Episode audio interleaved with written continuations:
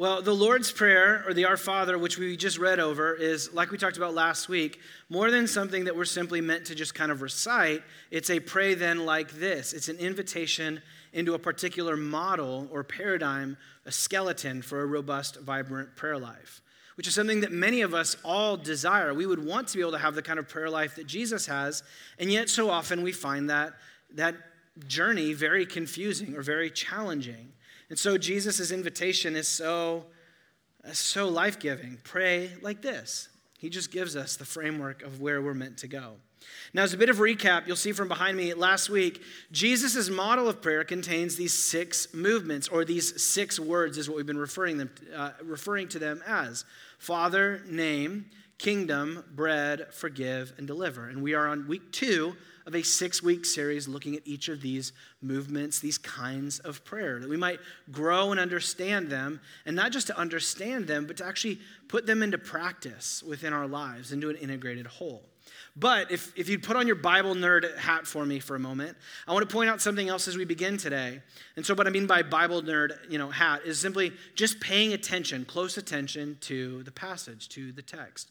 What you'll notice is alongside having six movements, the Lord's Prayer contains two parts, which you can immediately find by just paying attention to the pronouns. In the first like half of the six movements, the first three is our Father in heaven, and then your name, your kingdom, your will. And then on the back half is give us our daily bread, forgive us our debts, as we have forgiven our debtors. Do not bring us into temptation, but deliver us from the evil one. Do you see the two parts within the six movements? Yes, the first half is dedicated to our contemplating, adoring, and interceding for God's glory. And the second three movements are prayers about God's provision, forgiveness, and deliverance of our needs. Now, here's the rub. If this is how Jesus teaches us how to pray, this order should create a bit of tension within us because most of our prayers, most of the time, put the cart before the horse.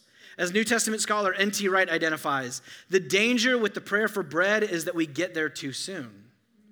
We get there too soon. We get to give us today our daily bread. Now, while there are moments of your life when the bottom is going to fall out from underneath you and all you can do is cry out, help, the problem, the danger, as N.T. Wright identifies it, is when the majority of your prayer life functions like a Christmas catalog. Now, this week, I believe the devil himself slipped in to our mailbox among all of the bills and you know, the other unwanted mail that we get, this giant multicolored Christmas catalog, right? And what happened is, regardless of how much we try to like go through the mail and like, you know, the, the kids, it just, they find there's a gravitational pull. My six and my three year old, or my seven year old, almost eight, man, that's wild. Uh, and my three year old, they just, what? She's about to turn seven. She's not about to turn eight. This is the Dayquil talking, all right? Normally I would know the age of my own daughter, but not today. Not today. So, anyway, as this catalog comes into our home, um, and, and, it's filled with all of the hottest toys of the Christmas, se- you know, the Christmas season. And so it's filled with a sticker book of like, I want this, give me this, that you can put all over it. And so my kids end up meditating over this like Target Torah, like a medieval monk by candlelight, as they circle all of the things that they not only desire, but now are convinced that they need. And so the Christmas season in our capitalist moment begins not with family celebrations or meals, baby Jesus, or the Vince Guaraldi trio on vinyl, yes and amen, but the Christmas season begins with give me. Now, I'm no Grinch. I love to give my kids gifts, and I love to hear what sort of things they might like, um, what things might de- they might delight in, and then to plan with Aaron about what we could give them. But the danger with the gifts of Christmas is that our kids get there too soon when our regular prayer life largely flows around God, please help me get blank job. Please help my kid do better at school. Please heal my friend's diseases. Give me a boyfriend, girlfriend, husband, wife. God, give me. What ends up happening is our needs and our wants come before God's glory, and greed gets in the way of grace. And even more than that, and this is what I really want to focus on today, is when we find the cart before the horse, our needs before God's glory, it reveals, excuse me, a dark dynamic within our hearts. That we, to flip the words of the second movement of the Lord's Prayer, honor another name as holy. Or as other translations put it, we hallow another name. Now, this may seem strange to some of us at first, as most of us consider honoring something as holy to be identifying it as having some you know, capacity of moral perfection. But to honor something as holy in the most basic sense of the word is to distinguish it apart from something else. It is set apart. It is holy as opposed, as opposed to common. It is special as opposed to ordinary. It is to distinguish and set something apart as unique. And so, to honor something as holy is to set it apart from all else and to give it a place which serves as almost this it's the if you know this is the sci-fi in ryan coming out right now it, it giving it the gravitational center of this solar system of of the other things that it relates to and so when, G, when, when God in Genesis chapter 2, hallows is the word that comes up, sanctifies, sets apart as holy the Sabbath day, what he was doing was the Sabbath day is set apart, unique, distinguished, distinct, different than all the other six days, right? Or when God hallows, sets apart uh, the, tab- the tabernacle or the temple as holy space, what's happening there is not that the space is somehow morally perfect. It's a space that all other spaces revolve around because this is a space that's unique. That's the gravitational center of the camp or the city. How are we doing so far? Okay, now, what this means then is that our, our prayer life regularly places, once again, our needs before God's glory. What this reveals is there's another name which we have set apart, placed as unique, put as the center, the gravitational center of our lives, in which that name is what we live and move and have our being in.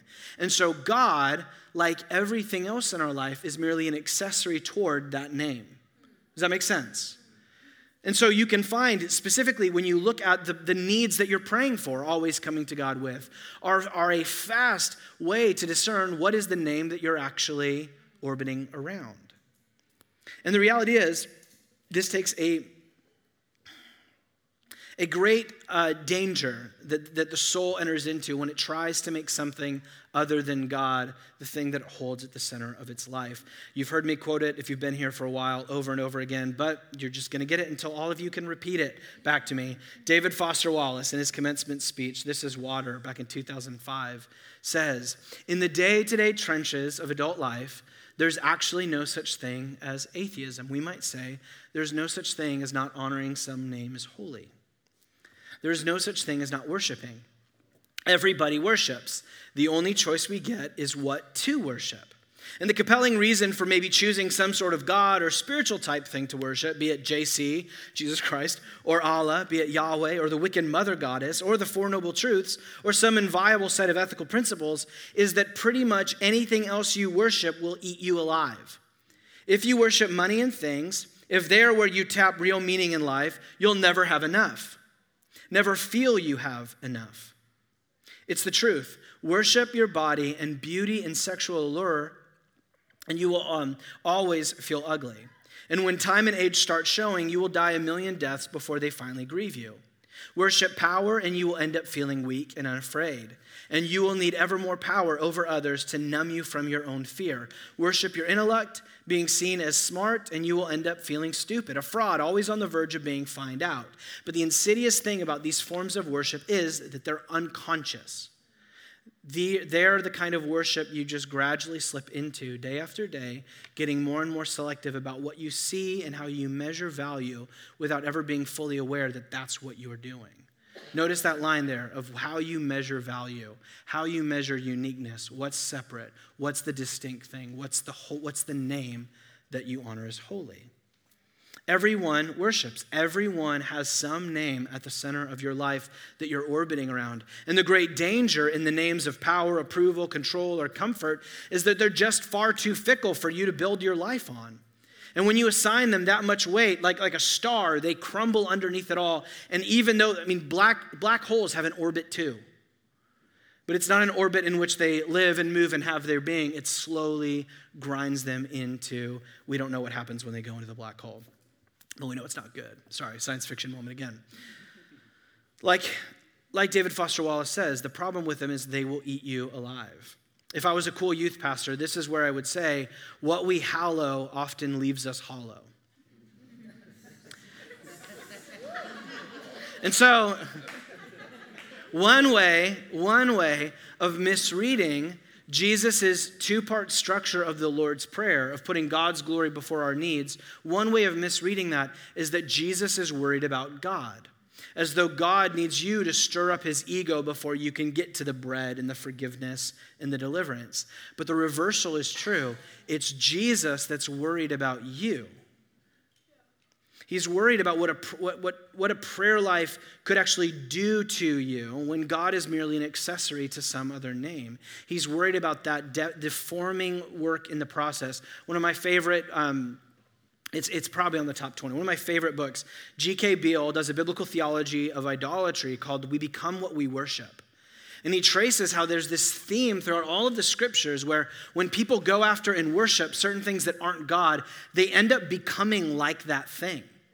So when they worship animal, kind of like, you know, pagan gods, those people become animalistic. When they're worshiping things like wood or stone, even though the idols may have ears and eyes, the people become like them. They have ears, but they can't hear. They have eyes, but they can't see what God is up to. The thesis of the book is what people revere, they resemble, either for ruin or restoration. You see, what we need more than our needs is a name that's glorious and big enough to bear the weight of our honor. Now, this, to come back to David Foster Wallace, ever the universalist argues that all it needs to be is some spiritual type thing, is literally how he puts it. This is a perspective that was shared by Rainn Wilson, Dwight from The Office, um, with an interview of him promoting his new book, Soul Boom, which he's arguing against atheism and makes the case, though, simply just for some kind of God, some kind of spiritual center to your life. And while I greatly respect his insights about the dead end of materialism and atheism, the mistake that Rainn, along with David Foster Wallace, make is the underlying assumption that all gods are created equal, so to speak that they're simply different ways of talking about mystery, as though your choice of spirituality is as consequential as vanilla chocolate or soft serve.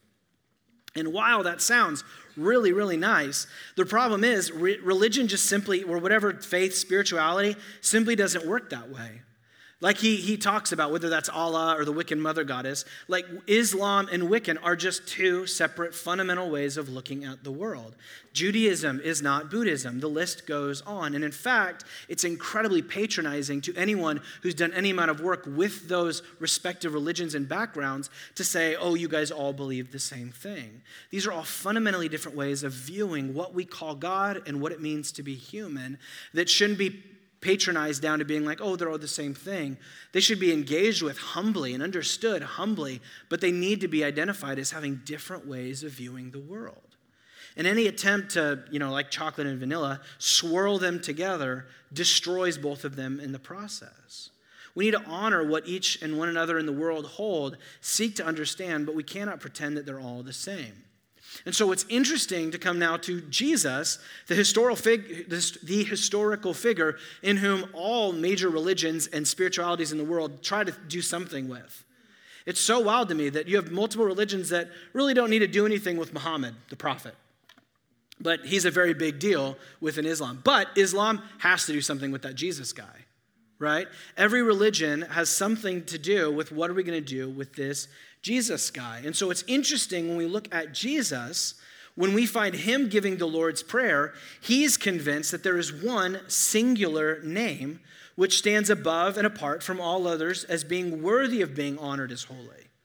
In the Lord's Prayer, that's what he's giving us. That the name that deserves that kind of recognition is the name of the God that he just previously called Father, that he called Abba the creator and sustainer of the cosmos, the God who revealed himself to Moses in Exodus 34. Exodus 34. At Mount Sinai, Moses comes to God up on Mount Sinai. In verse 5, the Lord came down in a cloud and stood with Moses there and proclaimed his name, the Lord. The Lord passed in front of him and proclaimed, The Lord, the Lord, is a compassionate and gracious God, slow to anger and abounding in faithful love and truth, maintaining faithful love to thousand generations, forgiving iniquity, rebellion, and sin, but he will not leave the guilty unpunished, bringing the consequences of the father's iniquity on the children and the grandchildren to the third and the fourth generation. And then it goes on Moses immediately knelt low on the ground and worshiped. He honored that name as holy. Now, a couple of things that are worth identifying within this. This is when Jesus goes, Our Father in heaven, your name be honored as holy. This is the name that he's thinking about. As like a good Jewish rabbi, this is the name that he's thinking about. It is this God that we're honoring as set apart and unique and distinct. And so, just a couple of things. The first is simply just the name of the Lord, which is translated as into English is simply the Lord. The Hebrew underneath it is best pronounced as Yahweh, but most often it's translated here and throughout scriptures as simply the Lord, as a way of honoring the name as unique and distinct. There's much more that can be said on the, the specifics of the name I am, we actually taught about this back in, I think, February in our series called I Am, and so you can go back to spend time on this. But what's so central to this passage, and I think for understanding what Jesus is getting at in the Lord's Prayer, is that the Lord wraps up his name in his character here. He's wrapping up who he is and why he's worthy being honored as holy. And so, just to, to, break these down, if you have Exodus 34 up, you can just keep that up there. And so, first is simply in the, the giving of his name, the Lord, the Lord. He's, he, is a, a, he is not an unknown thing, but a person with a name seeking relationship. That's why he's giving his name. And he identifies himself as first being compassionate. That is, I care, I share your feelings. We've talked about the, the word for compassionate in the Hebrew throughout is, is the root word for it is, is, is womb. It's what a, a mother has. And so to say that God is compassionate, which is used to talk about most often about moms, in one instance in the Psalms about God as a father, but in all cases, to, for God to be compassionate is a reflection on his parental love for his covenant people. And he's not just compassionate, he doesn't just care, he's gracious. That is, he helps. He gives undeserved help by being still an unobligated giver. He just gives out of his graciousness. He is slow to anger, that is, he's patient. In the words of Gary Breshears, you can make him mad, but you got to work at it. That God also can hold his anger without ruining it. And so God is patient with us, but he's not permissive of brokenness and with sin and injustice within the world. There's this wonky thing that's been introduced within the church that it's in order for God to be compassionate and gracious means that he never gets angry. But the expression of his compassion and his grace for his world means that though he's slow, he does get angry. But then we're immediately swung right back over to the fact that he's abounding in faithful love. That is, he's faithful to his promises, he's faithful to his people, and he serves them and loves them. He is for them. And then he's not only abounding in faithful love, but in truth. That is, he is consistent and faithful and dependable and trustworthy. Maintaining love to a thousand generations. This is a reflection on the fact that God is eternal and everlasting, not just in his being but in his, faith, his covenant love for his people. His love for his people is everlasting and eternal from generation to generation. And so he's forgiving of iniquity and rebellion and sin. And so his desire is to forgive all kinds of brokenness, but we have to want it. He is, as, as you could put it, itching to forgive. He forgives eagerly. This is who he is. He is forgiving. But then we're reminded he will not leave the guilty unpunished. Just He's just. It's a way of saying that God is just. That God is committed to right in a world that's pulled towards wrong. And so while he is forgiving, those who pursue a life apart from identifying their need for forgiveness, God will, in a sense, honor that decision, but the consequences will fall back on them. There just simply are people who don't want forgiveness.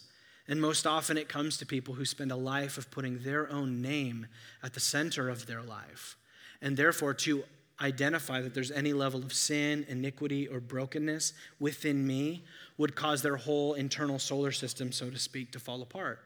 And so they can't, they can't, they can't, they must deny their faults in order to keep up the illusion that their name is at the center of all things. And then the one that most likely meant all of, meant the one that most likely made all of you squeamish, bringing the consequences of the father's iniquity on the children and the grandchildren to the, fir- the third and the fourth generation. What's going on here is the identification of the reality we all know to be true. The parents' sin has consequences for their children's future. We all know this to be true. And so here's an identification of that reality. And similarly, that sin has a way of running in the family. That we don't just have the consequences of what mom and dad did, but we also end up in some ways leaning into and living out of that for ourselves.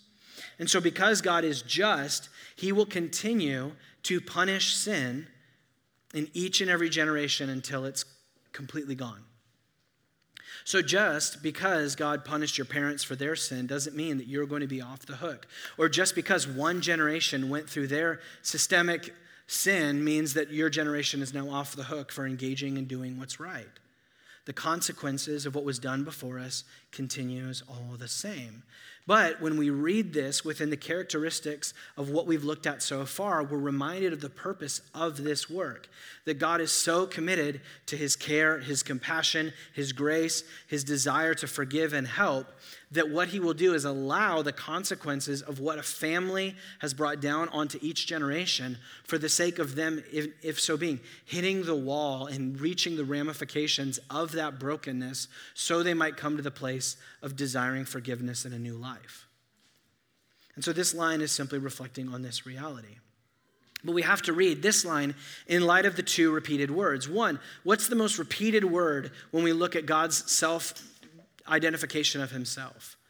Is faithful over and over again is the primary word that God uses to define himself. And the second word that's repeated twice is the word generations. And what's interesting here is that when God talks about his faithful love, that is for thousands of generations. But these consequences are only to the third and the fourth. So when you look at the scale of God's justice and his mercy, the scale is always so much heavier set on mercy than the other direction. Now, why do I bring all this together in, in a series on prayer? Because there's a level where the invitation of last week of contemplating God as Abba and Father can lead to this is the only expression I have for it viewing God as like a Werther's grandpa I don't know if any of you grew up with those, those commercials of like the kind of like ideal, like this like idyllic picture of like the grandpa who just kind of sits in his chair, doesn't do anything all day. And then when the grandkids come over, I've got something for you. Like, and he gets the Werther's out and gives it over to the kid, right? And that's all grandpa does. That's all he relates to them as is like the gift giving, fun to be with guy who's got sugary sweets for you, right? And the primary problem is when we read Abba Father through that lens and not this one we just have a fundamentally broken view of God and why we should honor him as holy why we should honor him as distinct. So when Jesus teaches us to pray, may your name be honored as holy, this is the name he's pointing us at.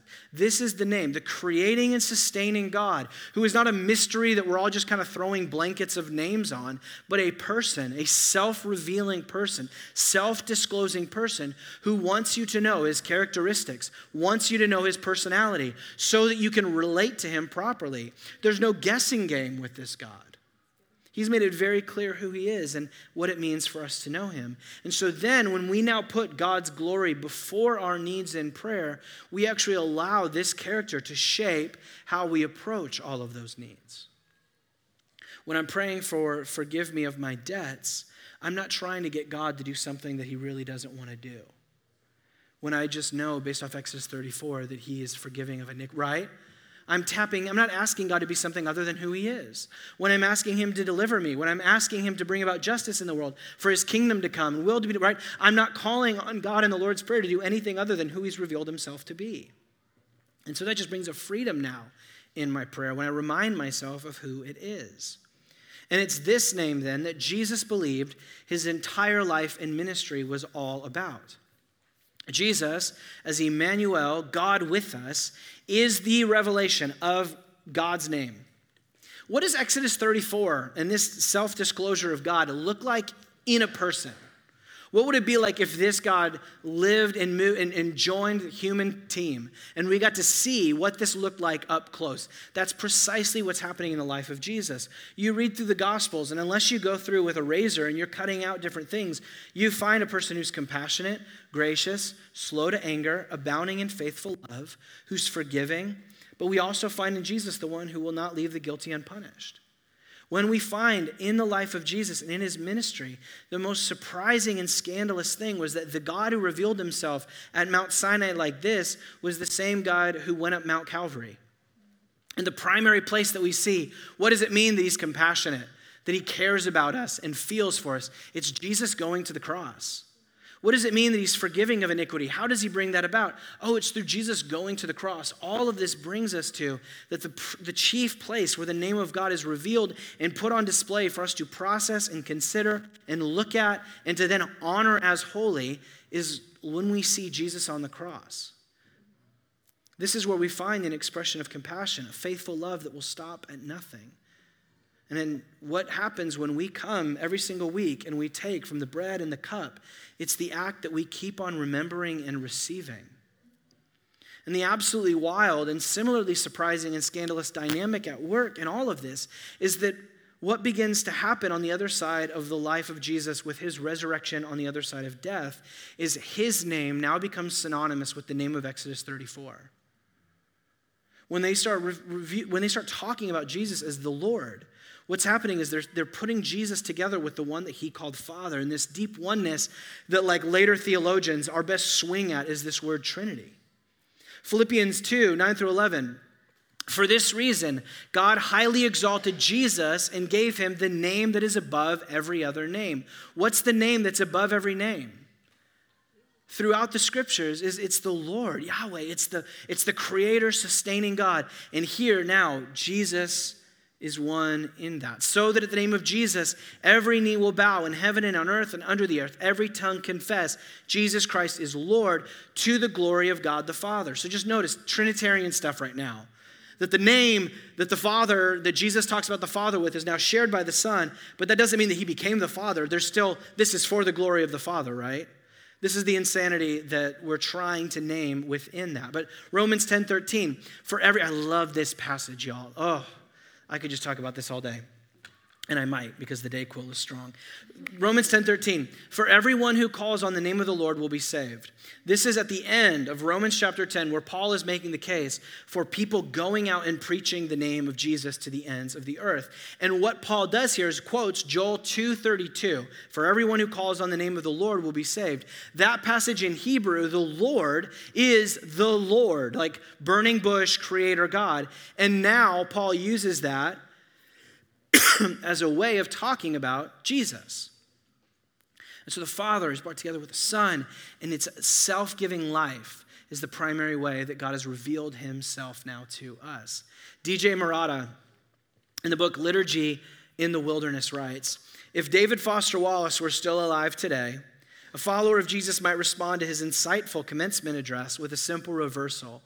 What sets Jesus apart from all other gods and idols is he's the only God who says, instead of me eating you, you must eat me. Instead of bringing our offerings, we receive Christ's. Instead of sacrificing to our God, our God is the one who sacrificed himself for us. What a beautiful, arresting mystery that should stop us dead in our tracks every single week. You see, the beauty of the life of Christ is the name that has honored itself. The name that is truly the one that is at the center of all of creation is the one God that says, I'm, I, I'm, I'm not looking to consume you so much as I'm inviting you to consume me, to bring my very essence into yourself. That the sacrifice that this God comes for, yes, involves you giving your life, honoring it as holy, but it begins first and foremost with the initiative of the God who gave himself for you.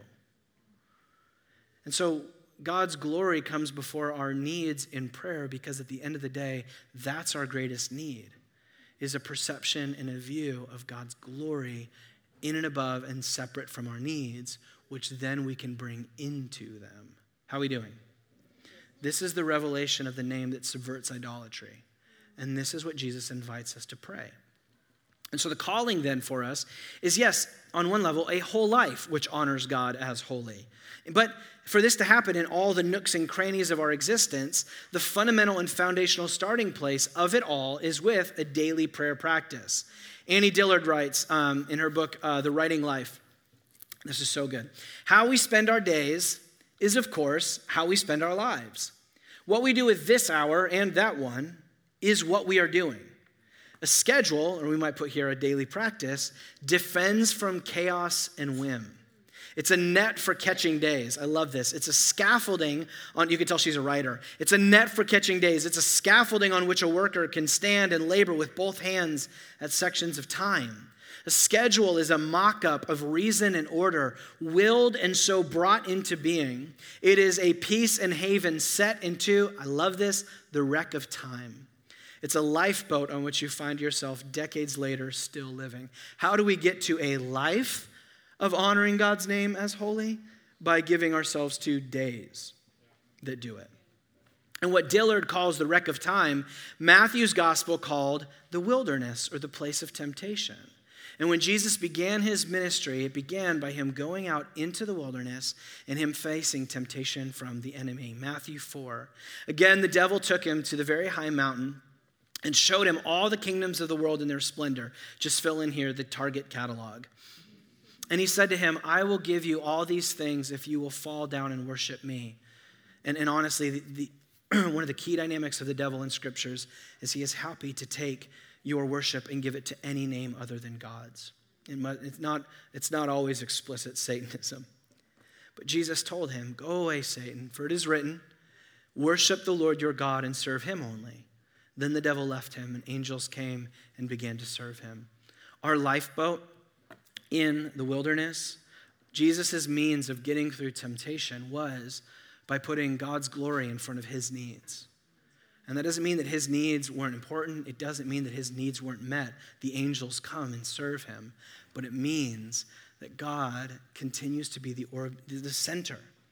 And so, one of the primary ways that you can stomp on the serpent's head before you start your day is by beginning with a, with a practice of adoring his name.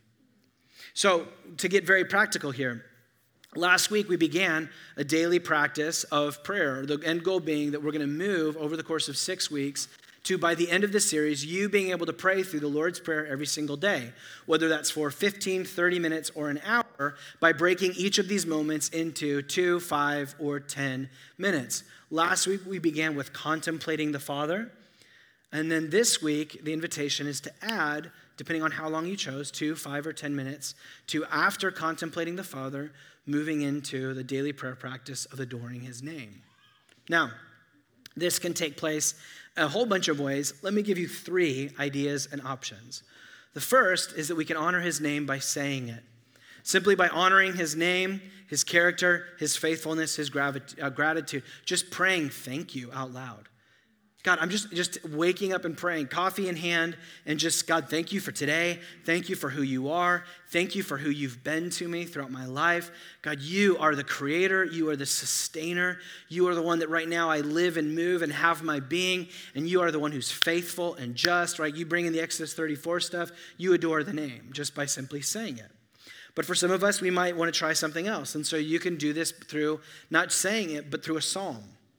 So if you have a Bible reading plan like, uh, like mine that involves a psalm every single day, this is where you just, now you do that for two, five, or 10 minutes. Just read through a psalm. If you're new to it or don't have a plan, literally the f- last five psalms in your Bible, 145 through 150, are all like praise psalms. Like there's one of them that's literally like every other word is just like hallelujah. So that you could do that. It'd be great. And so you could do that. Where just two, five, ten minutes, I'm just going to read every single day, rotate through, and just read and just reflect and pray this psalm. And then finally, my personal favorite is through song. Um, so you can create your uh, like awake my soul, hallowed be thy name, whatever playlist. Put into it songs that you know that you can sing along with without needing to look at the lyrics, or at least you've more or less got it down.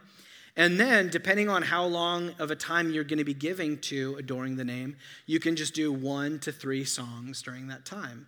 And literally, it can be as easy as like, hey, Siri, shuffle Um, you know, whatever the playlist. Uh, did she go off for anybody? Okay. You don't have to say hey anymore. What's up with that? Um, so anyway, you just have a playlist that has a handful of uh, a handful of um, songs that you know that are specifically songs that are oriented at the praise of God that you can just shuffle and like you don't have to sit and pick and you can just shuffle and you just sing those out loud while you're sitting there with your coffee, you know, or while you're out for a walk or whatever, or in your bedroom. And so you can do one, two, three, and you just have those songs and then you pray through them. In the words of uh, Augustine, I quote this all the time He who sings prays twice. It's like we are, prayer is singing and singing is prayer. And so last week, in movement one, I defined prayer as the opening of heaven by which we experience the power and presence of God. As we close out this teaching today, I want to move into a week of you adding this movement into your daily practice by considering prayer not just as the opening of heaven, but as your participation in heaven. And so, Revelation chapter 4. Now, you're going to have a lot of questions about Revelation. This is a wild book for me to be dropping us into with lots of crazy angelic beings and all that stuff. You're going to be like, wait about that. I want just focus on the main theme of what's going on here, okay? John is having a revelation, vision of what's presently going on in the throne room of heaven. Revelation 4. After this, I, being John, looked, and there in heaven was an open door.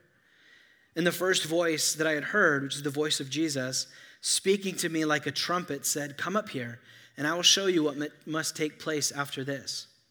Immediately I was in the Spirit, and there was a throne in heaven, and someone was seated on it. And the one seated there had the appearance of jasper and carnelian stone. A rainbow that had the appearance of an emerald surrounded the throne. Around the throne were 24 thrones, and on the throne sat 24 elders dressed in white clothes with golden crowns on their head. Flashes of lightning and rumblings and peals of thunder came from the throne. Seven fiery torches were burning before the throne, which are the seven spirits of God. Something like a sea of glass, simple crystal, was also before the throne. Four living creatures covered with eyes in front and in back were around the throne on each side. The first living creature was like a lion, the second was like an ox, the third had the face like a man, and the fourth living creature like a flying eagle. Each of the four living creatures had six wings, and they were covered with eyes around and inside. Day and night they never stopped saying, Holy, holy, holy, Lord God the Almighty, who was and is and who was to come. One brief thing to kind of answer the angels, because you know I'm not going to just leave you with this, is most likely the imagery that John is getting at here is you have these angelic beings that represent all of the animal kingdom, including humanity. And the reason they're covered in eyes is, is they need that many eyes to behold the glory of God. Verse 9 Whenever the living creatures give glory, honor, and thanks to the one seated on the throne, the one who lives forever and ever, the 24 elders, this is like a representation of humanity, fall down before the one seated on the throne and they worship the one who lives forever and ever. They cast their crowns before the throne and they say, Our Lord and God, you are worthy to receive glory and honor and power because you have created all things and by your will they exist and were created. And so, adoration of the name is not just prayer is not simply just our opening up to heaven. It's us participating in what's always going on in heaven. And the wild thing is in the midst of seas of gla- glass seas and lightning and peals of thunder is that you can tap into and participate in this incredible worship service from your couch at seven in the morning with a cup of coffee. And you're invited to do that and the thing is, is that as we tap into that more and more, we find that God's glory doesn't just belong before of our, all of our needs. God's glory, it's just naturally comes first. This is the thing that it's all about. Let's pray.